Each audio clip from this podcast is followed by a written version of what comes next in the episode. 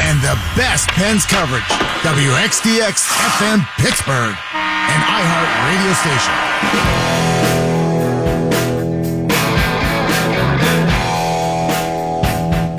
Andrew McCutcheon talked to somebody from the Post Gazette, and he said the Pirates should have done more and spent more and made more of the right moves when their window was open. This is being treated like some great revelation. Freese said it, and it was like, gee, wow. Jay Hay said it, and it was like, gee, wow. And now again with Andrew McCutcheon. So I'm like, oh, really? They should have spent more and tried harder to win? Is that what you're saying? Really? Because I've been saying that for almost a decade. Whether it's Cutch, Freese or Jay Hay, I refuse to give these guys credit for, at long last, telling the truth. And the reality is, Cutch should have said it when he was still on the team. Maybe it would have helped. Probably not, but maybe. All these guys saying it now. What the frig good does that do? I hope the Giants suck. They might. They lost 98 games last year. That's 11 more than the Pirates. It would be funny to see Cutch go from bad to worse. Not because I dislike Cutch. I don't. I just think it'd be funny. So, let me see if I have this right. They should have spent more and tried harder to win while the window was open. Is that right? Wow.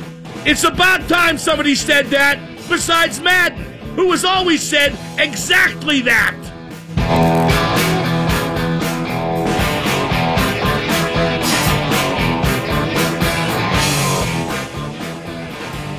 Yo, you gotta agree with me on this one. Freese, Harrison, McCutcheon said nothing you didn't already know.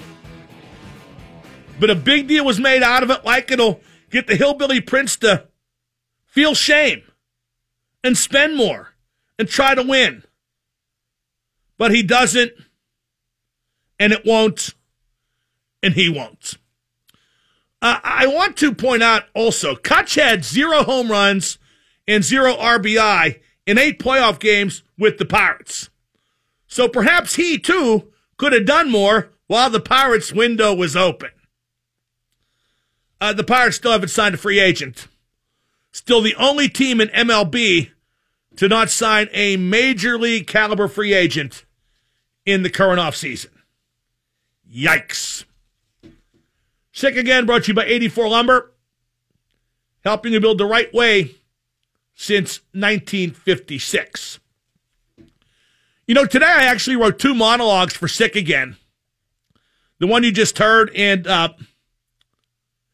one I decided to shelve in place of the one you just heard. But let me read the one I shelved because it's still very relevant.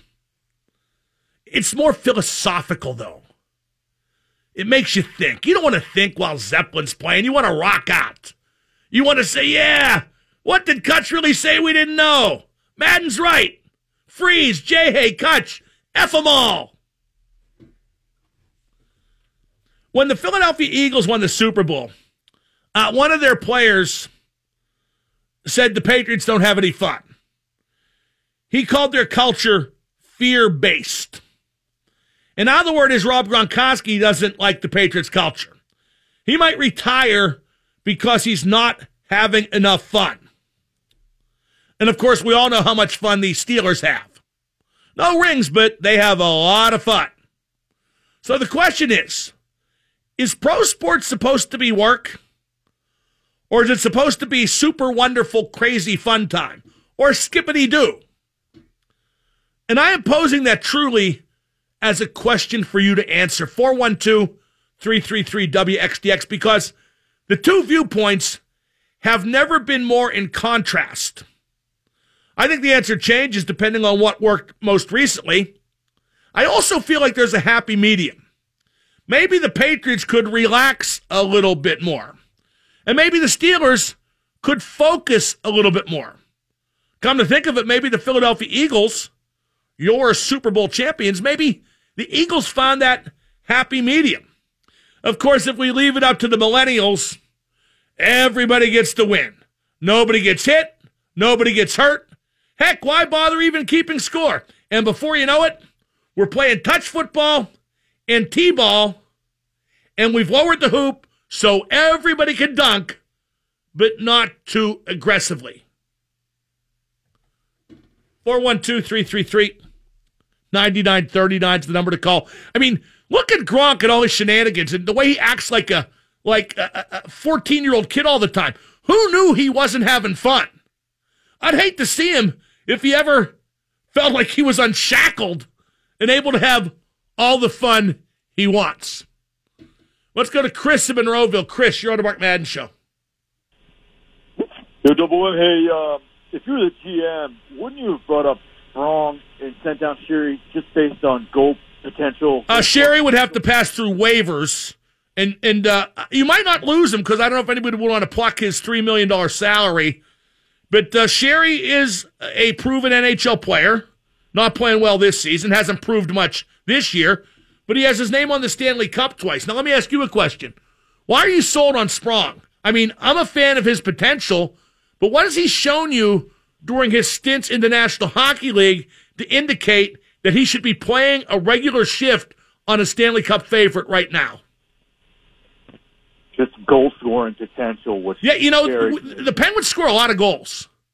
They don't need another guy who, who scores goals. They, they just don't. I mean, what do you think? You tell me. Crosby, Malkin, Kessel, Guentzel, Brassard, Hornqvist, Letang. That just sounds like enough goals to me. What do you think? I just think he's better than Sheary. Okay, but doesn't that sound like enough goals? And also, uh, Sprong plays right wing. Sheary can play either wing, correct? Yeah. Okay, so the right wings currently are Rust, Kessel, Hornqvist, and Rowney. Who would you take out of the lineup to play Sprong? Oh, I'd say Rowney if I had to pick one. Okay, then who kills the penalties and takes the right-handed faceoffs? Hmm. I'm sure. I'm sure Coach Sullivan could find somebody out. No, no. Actually, the part about right-handed faceoffs, there's nobody. Okay. So, so if if I haven't accomplished my goal of making you feel like you know nothing about the game, gee whiz, I've let you down because that was certainly my intent. Let's go to our good friend from Sluggo's Bar, the Hebrew Hammer. Hammer, Yakshamash. Yakshamash. How are you, Mark? Eh. Me too. Uh, more meh than eh. But anyhow, uh, you mentioned the Patriots and the fun. Uh, I think this is a generational thing, for better or worse. I, I do too. Worse. But kids growing up now, and all the players now are like in their 21, 22, 23, 24. Uh, they've grown up being told everything should be fun. School is supposed to be fun. Work's not really supposed to be work. It should be kind of fun. So I just think it's like uh, the old ideal of like some things are just tough and hard. Those kids never learn those, and and some people would say, "Well, you're just old. Get off my lawn," type of guy. But no, I I mean, again, I just think kids grow up thinking everything should be fun. Well, well put, I mean, put, it, put, it, put it this way: the same. Good. Put it this way: anybody who pursued my profession and tried to take the same path as me, that concentrated on having fun, would not make it like I did. Just wouldn't make it like I did. It would be impossible. I agree. There's a lot of avenues and fields uh, where that would be the case. Just but- about every one, as a matter of fact. And and you make a real good point about uh, the the 21 to 25 year old crowd has been brought up expecting fun all the time. And you know who's very indicative of that in this town is Juju Smith Schuster, who literally expects to have fun every second of every day and is turning into a raving jackass because of it. Well, and the thing is, is that like you might call him a raving jackass, and I agree with that too. But his generation just sees it as, oh, he's just having fun, and eventually that'll become the new norm. And where that takes us, I'm not sure. But um, again, uh, kids grow up thinking, you know, work is supposed to be Kennywood Park, school is supposed to be Kennywood Park, um, And again, I don't know where that goes, but that is the case. And the Patriots are old school. And again, they might be too much because it is only football, but that football is worth billions of dollars. Well, they That profited. has- They profited and succeeded by being old school. Now, let me offer you a happy medium. What if everybody could have fun, fun, fun till Daddy took the T-bird away? Then we'd go surfing USA. That's your cue. Extra much. Whammy. Let's go real quick to Kurt in the car. Kurt, you're on with Double M. Kurt, you're on the air. Kurt, you've annoyed me for the last time. Let's go to Marty in Castle Shannon. Marty, you're on the air. Hey, Mark, how you doing, man? Good. Good, good, good. Just real quick, uh, I'm about your age, and I remember when I was playing football, my coach never once told me, "Hey, go out there and have fun." Now, I have a daughter; she just turned 17. She's played on three different teams for soccer, and every game before the game, it was like, "Go out there and have fun." Don't, don't you think, You know- and boy, I'm going to get heat for this. Don't you think it's different with girls, though? Don't you think it always has been? You know what? Uh, just from my experience, Mark, because Well, let me tell you because because I've never coached uh, women, but it, it's my experience from talking to people who have coached women. If you go blood and guts with them, you don't get anything out of them. That you have to you have to have it approaching from a fun aspect to to maximize their performance. That's that's quite possible, but this, uh, I, you know, I remember. Now, if that if that's sexist, I'm merely quoting pretty much every women's coach I've ever talked to. yeah, I I don't see it as sexist. Sometimes you have to use, uh, you know, different sort of motivational factors with people. a different bedside manner, as it were. 412 333 9939, the number to call. We got Chris on hold. Chris, do please stay on hold. And we got Josh Yohe to talk hockey at the bottom of the hour. I'm Mark Madden, 1059. And now the super genius, Mark Madden. Mark, you struck my last nerve. You say that like you think I would remotely give a dump. But do go on. The X at 1059. Kind of a mixed bag for college basketball in Pittsburgh last night. Uh, Pitt basketball got five players on the ACC All Academic team, but they stink at basketball. Pitt lost at Notre Dame last night. They finish up the ACC regular season at 0 and 18. 18 up and 18 down. Yikes. Uh, Duquesne won last night. They finished 8 and 10 in the Atlantic 10. Maybe Duquesne can make some noise in their conference tournament because, you know, Pitt won't. Well, Pitt will make noise. It'll just be a death rattle. And actually, the biggest news in local college basketball is Robert Morris beat Mount St. Mary's in the quarterfinals of the NEC tournament last night. That's a number two seed over, excuse me, a number seven seed. A seven beating a number two. Matty McConnell, one of those McConnells. 18 points and nine rebounds. Those friggin' McConnells are everywhere. Susie, Kathy, Timbo, TJ, Maddie. Uh, never bet against McConnell. When I hear McConnell had a big game and a big win, I that's par for the course. That's what they're supposed to do. Let's go to Dalton and East Brady. Dalton, you're on with the Super Genius. Hey, Mark, uh, I just want to comment on the millennial thing. Uh, I'm 23, but I'm from a small town. I think it's a little different if you still live in a small town. Uh, we were always taught, you know, ev- everything works. There's nothing in life's easy, and ain't nobody else going to get out there and make your money for And you know what, Dalton? That's why Trump won. And That- I'm yeah. not I'm not saying that's good or bad, but Trump won because people who live in cities tend to think the same values apply everywhere. And you're right, they don't. Let's go to um, Chris in Shady Side. Chris, you're on with Mark. Hey, Mark. Yep. What's up? What's up, man? Okay, good call, Chris. We'll try it again sometime. Let's go to Sean in the car. Sean, you're on with Double M. Hey, what's up, Mark? What up? I agree with that uh, previous caller. I'm 21, whole life. I, I'm from a small town. Whole life, played sports, went through life. You know, you work your ass off. That's what you know. You get out of it. You get put uh, what you out, whatever. But um, do you think that uh, it's more the millennials themselves, or do you think it's more like the generation before them that raised them? Who do you think's more to blame? And my last question. I just think people in general suck, and I think everybody's to blame. You I know think I think America, the American public, the general population, is as soft as baby excrement. I couldn't agree more. I have one last question though. Think you can hook me up with some free Metallica tickets? No, absolutely not.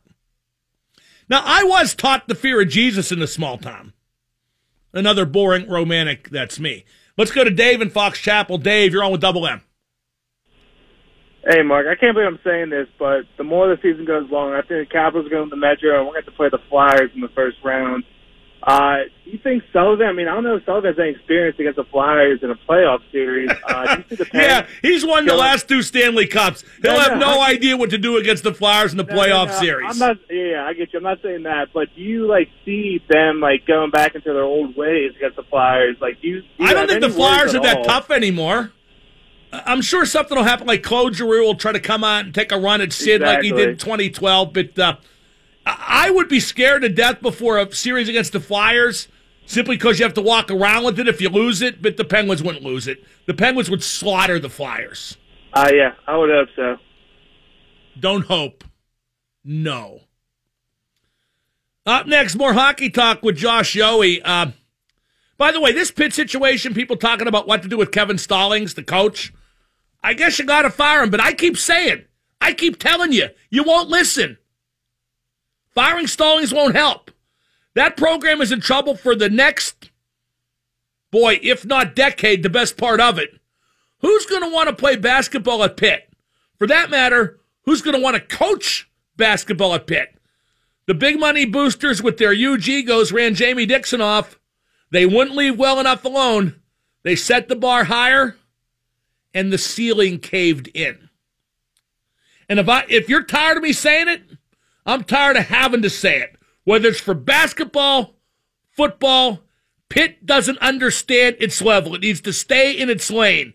That's where most of the unfortunate problems have, have, have occurred because Pitt won't stay in its lane. Wani was good enough. Dixon was good enough. Period. Up next, Josh Yohe, 1059. This is Chad Ruhwedel of the Pittsburgh Penguins. You're listening to Mark Madden and the best hockey talk on 1059 DX. Joining me now from theathletic.com, he covers the Penguins. He's in Boston. I'm joined by Josh Yohe. Uh, Josh, who would win a series if they played right now? Pittsburgh or Tampa Bay? Wow, what a question. Um, I would probably favor the Penguins simply because I'm not quite as sold on Tampa as everyone else, but I think they're clearly the two best teams on paper in the Eastern Conference.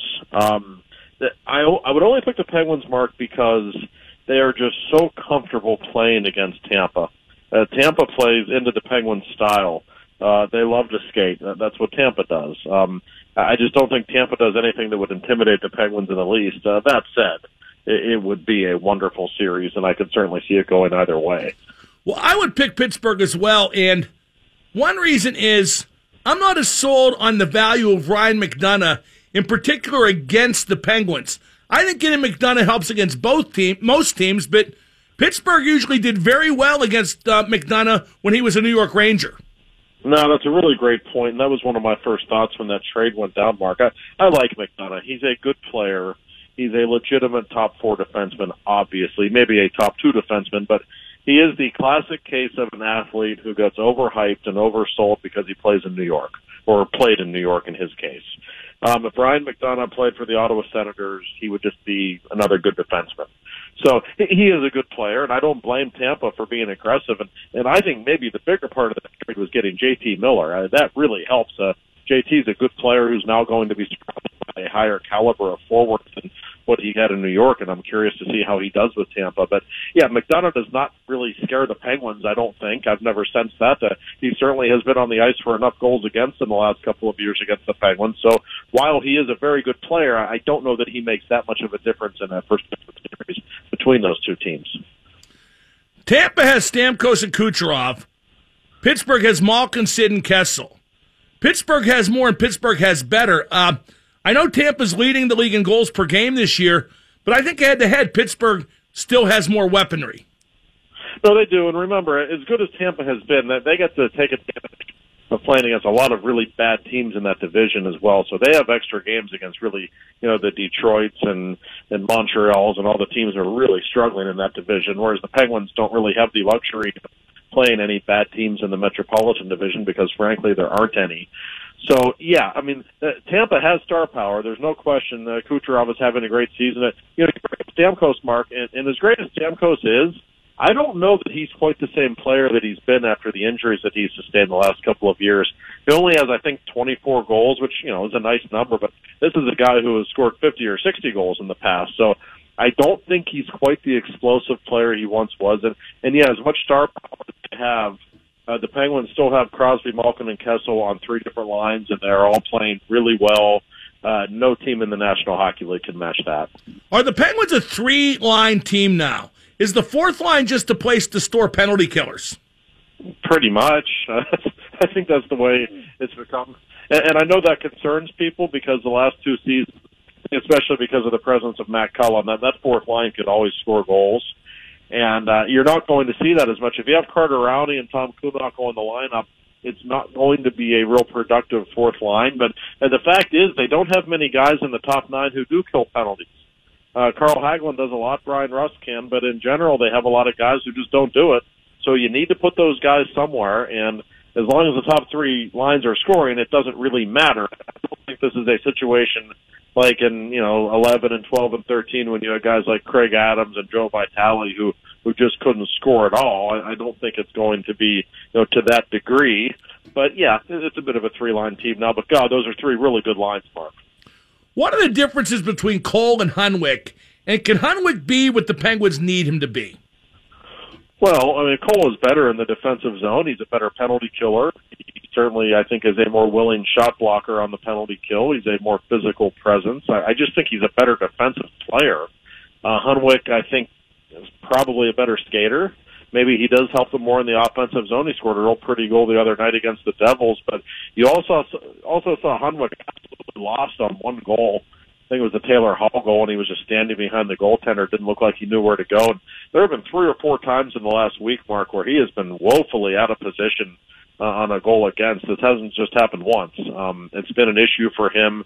He just has never looked comfortable to me in a Penguins uniform, and that pairing of, of Oleksiak and Hunwick has really struggled the last three games, and that's noteworthy because the pairing of Oleksiak and Cole was very good for about a month. Um, man, those guys were lights out together, and you've seen Oleksiak's level of play drop a little bit the last couple of games, and I don't know if that's because of Cole's departure or not, but it certainly makes you wonder. Do you expect Chad Ruhwedel to get a couple games soon? I, I do, and I think he should. The guy's barely played all season. And for all we know, Mark, uh, Ruhwedel and Oleksiak might be a better pairing than Hunwick and Oleksiak. I think that's certainly in play at least. Um, I think Ruhwedel's a It would entail Oleksiak switching sides, obviously. It, it would. Uh, you know, the left side would be his natural side, so I assume he'll be comfortable there, although he is one of those rare guys who is very comfortable on his offside. But uh, I'm kind of curious to see Ruhwedel get a game or two to see how he looks. Um, you know, he's kind of a luxury as a number seven defenseman. He's a very good number seven defenseman. I, I don't think he hurts you if he's your number six, although maybe he's uh, best suited to be the number seven. I don't know. But uh, I'm curious to see how the dynamic changes when he gets a look. And I, I have to think you know, either someone's going to get hurt or Mike Sullivan's going to get this guy into the lineup. You can't have him go much longer without seeing any action. That's not good for anyone. We're talking to Josh Yohe of theathletic.com. He's brought to you by Orthopedic Institute at Monongahela Valley Hospital. Uh, what should we expect from Brassard? Because uh, playing behind Sid and Gino, I'm not sure he's going to produce quite as much. Well, no, he's not going to power play either, so that doesn't help the numbers. And and you know, Phil Kessel's a different kind of guy to play with. Um, so it's going to take Brassard a little bit of time. I think you saw against the Devils; they didn't look real comfortable together, and they won't be dynamite together in a couple of weeks. Uh, it's very possible that they will, but uh, it's going to take him a little bit of time to get comfortable, and it's tough. You know, one thing about uh, this time of year when guys get traded, uh, teams don't practice much this time of year. They're, they're trying to preserve the legs, so it's hard. You almost have to learn on the fly in games with players. Uh, Brassard, you know, I don't think he should be judged by the numbers he puts up necessarily. Uh, the way Crosby and especially Malkin are going right now, it's just as important for Brassard to be a good two-way center, to take care of his own zone, things of that nature. And he is very good defensively. He's not just an offensive player. So from that standpoint, I think he's a perfect fit as the third line center. But does that mean he's going to put up crazy numbers? Not necessarily, but that doesn't mean he's doing anything wrong if he doesn't. Is Conor Sheary in danger of losing his spot? How much is on the line for Sheary right now? I think he definitely got a break when Zach Aston Reese went down injured. Yeah, boy, I agree with you, Mark. Um, well, listen, he's gone 41 games now and he has four goals. Uh, that's a huge problem because it's not like Conor Sheary's been playing on the fourth line. Uh, a lot of those games have been with Sidney Crosby, and he's almost exclusively been in the top nine and four goals in 41 games for you know the hottest team in hockey, a team that's scoring a ton of goals. It's a huge red flag, and and you can see that it's in his head now at this point. He had a couple of really good looks the other night, and he fanned on shots. Um, he's just struggling, and he's always been a streaky player, Mark. And we've seen it last year in the playoffs. My God, he couldn't do anything right. He was finally benched, and he had an unbelievable game in Game Seven against the Senators. He might have been the best player on the ice. He's just one of those guys. Uh, very streaky, so he's due for a hot streak, which is great. And the thing about him, Mark, he's only ever produced when he's on Sidney Crosby's line. So, do you put him there because you know he'll produce there, or do you just not put him in the top nine at all? I think those are probably your two options. Uh, are the Penguins devoid of grit now? Have they maybe gone too far in one direction, Josh? I think it's a concern. I, I, I do. When you look at last season's team, think about just the gritty the the the reliable defensive minded players that were on that team last year. Guys like Bonino, Cullen, Kunitz, Hainsey, uh, those guys are all gone. Um, that's a lot of guys to lose in a 12 month span. And there are a couple of others. Too. Um, are they more about style than they are substance? I don't know if that's fair to say, but I certainly think it is more of an offensive minded team now. And that's okay. Um, maybe that can work, but you know, in the playoffs, you're not going to win games seven to six. That just doesn't happen. You have to be able to win those low scoring tight games. I don't know that the Penguins are built to do so quite as much, and especially with the loss of Cole. Um, I know Ian Cole's not a great player, but he's a good player, and he is the kind of guy you don't really want to trade right before the playoffs. He's the kind of guy who's going to help you in the playoffs. So you think about all those guys that they've lost, and yeah, they're really good. There's no question. They're one of the favorites to win the cup, but uh, the perfect roster either. Um, right now, the Penguins would play the Flyers in the first round. I think Philadelphia in the Metro Division is the easiest possible opponent for Pittsburgh, except the emotion of the rivalry could knock things askew, as in 2012. What would a series between those two teams be like? Yeah, you know, I think the Penguins match up really well against the Flyers. They handled them quite easily in Philadelphia in early January. In fact, uh, they play next week in Philly, and boy, would that be interesting. I I give the Flyers credit; they're playing really well. Um, Claude Giroux is having a real bounce back season. They can score. That's the one thing about the Flyers. They've got their good power play. They can really score. I think they can slow the Penguins down, however. And I know what happened in 2012 when things just got absolutely insane in that series. But the Flyers are a little different now. Um, they're not going to try to goon it up and drive the Penguins crazy the way they did back then. And and, and more to the point, the Penguins are a little different too. Um, they're not going to lose their cool like they did back then. A totally different team and a different coach now. But um, I, I do think that's the best matchup for the Penguins. And you know, the Devils obviously Mark. The Devils have given the Penguins fits this season, and, and I know everyone assumes the Penguins will beat the Capitals, and I would pick them to beat the Capitals, but let's not act like those series the last two years were routes because they were anything but. Uh, tonight at Boston's not going to be easy, is it? The Penguins have lost two in a row. Boston's a very good team, but no Bergeron, and he might be out for a while. Yeah, he's out a couple of weeks at least with a fractured foot, and uh, I cannot emphasize enough how big of a deal that is if you ask Sidney Crosby and Evgeny Malkin who the most underappreciated player in hockey in the last 10 years has been, they will tell you Patrice Bergeron without hesitation. Uh, this guy is a great, great player, the best defensive forward of his time, and he also has 27 goals this year, so that's all you need to know about him. But uh, the Bruins are very good. Uh, they have certainly adopted something of a youth movement. They're a much faster team than they once were. Uh, to me, they're an example of, you know, league teams look at the Penguins and say, "Gosh, they just outskate everyone." So they've gone out and they've gotten guys who can skate. Uh, they have a nice blend of uh, veterans and, and young kids who can fly. And I did not expect this from the Bruins this season, but boy, they have really emerged, I think, as a legitimate contender. And it looks like they're going to play Toronto in the first round, and that could be just an unbelievable series. Are you surprised Casey DeSmith is getting his second start in a row? Because he leaked in a couple bad goals against New Jersey on Tuesday. He did, although I thought he made some really good saves too. It was one of those games. I, I thought the Penguins were pretty loose defensively in front of him, but I didn't like a couple of the goals. I think Mike Sullivan's trying to figure out who his backup goaltender will be when the playoffs start, and it's always kind of been assumed that it'll be Tristan Jarry. He still might be uh, the leader in the clubhouse in that regard. But you know what, Mark? Uh, the numbers don't lie. Casey DeSmith's numbers have been better than Jarry at the NHL level this season and at the AHL level this season. And Tristan Jarry has been pulled from two of his previous six starts at the NHL level. So I don't think that makes Tristan a lock to be uh, the guy who plays behind Matt Murray. And uh, to answer your question, I'm a little surprised to see DeSmith again, but uh, I, I think Sullivan really wants to see what he has in him. Josh, great stuff. Enjoy the game. We'll do it again next week. All right, Mark. See you Saturday. That's Josh Shelley, brought to you by Orthopedic Institute at Monongahela Valley Hospital. ESPN is in deep doo doo regarding their reporting, or should I say, lack of reporting, or horrible reporting in the Sean Miller case. SportsIllustrated.com has come up with some facts. And the story really beats ESPN's story because, well, as opposed to ESPN's story, Sports Illustrated has facts. We'll update you on that in a moment on 1059. And now the super genius, Mark Madden. Ah, super genius. What were you afraid more of, Satan or teabagging? Probably teabagging. Great story, compelling and rich. DX at 1059. Okay, here's the update from Sports Illustrated on the Sean Miller story in Arizona. Miller said today he didn't do it, didn't pay $100,000 to war uh, star recruit DeAndre Ayton to Arizona.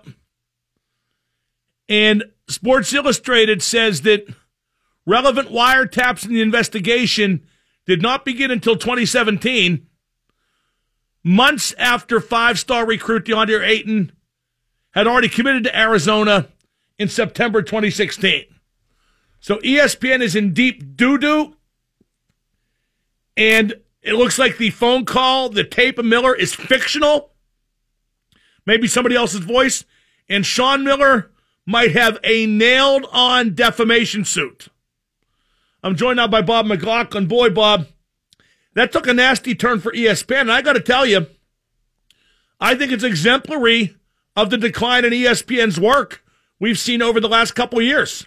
Yeah, wouldn't doubt that, Mark. Um, a, glad to see that Sean is most likely going to get out of this and will stay with University of Arizona. Uh, B, somebody at ESPN screwed up royally, whether it's just believing, you know, all this stuff is sealed. So it had to be an attorney or somebody who was present in the courtroom when it was all put out there that heard it. Maybe somebody got a name wrong. Maybe somebody got a time or a date wrong. Um, maybe they got it all wrong. Maybe they got it all wrong. Although $100,000, if you hear that on a phone call, $100,000 pretty much sticks, you know, in your mind. They may have gotten That's that back straight. And don't you think Ayton's worth a 100 grand? He's he's pretty good. Um, but Sean Miller, it looks like he's going to come out of this. And I was just reading. Well, the Sports Illustrated story, I believe, guarantees Miller will survive this in Arizona. Yeah, that's what it looks like. I was just reading some of the other stuff uh, deeper into that story. Um, and the one thing about the defamation or the uh, you know slander or whatever you want to put, they said that in this article, unless the party knowingly meant to harm Miller or the University of Arizona for some reason, and if they can prove that, then he's got a defamation. If they were just erroneous in their reporting or uh, there was misinformation, they said it's really tough to prove that in a court of law. But either way, Sean Miller comes out of this looking, you know, clean. Bob, what was your response to Andrew McCutchen saying the Pirates should have spent more, done more, and tried more during their window between 2013 and 15? I, I'm amused by the reaction. Like, McCutchen said anything of significance.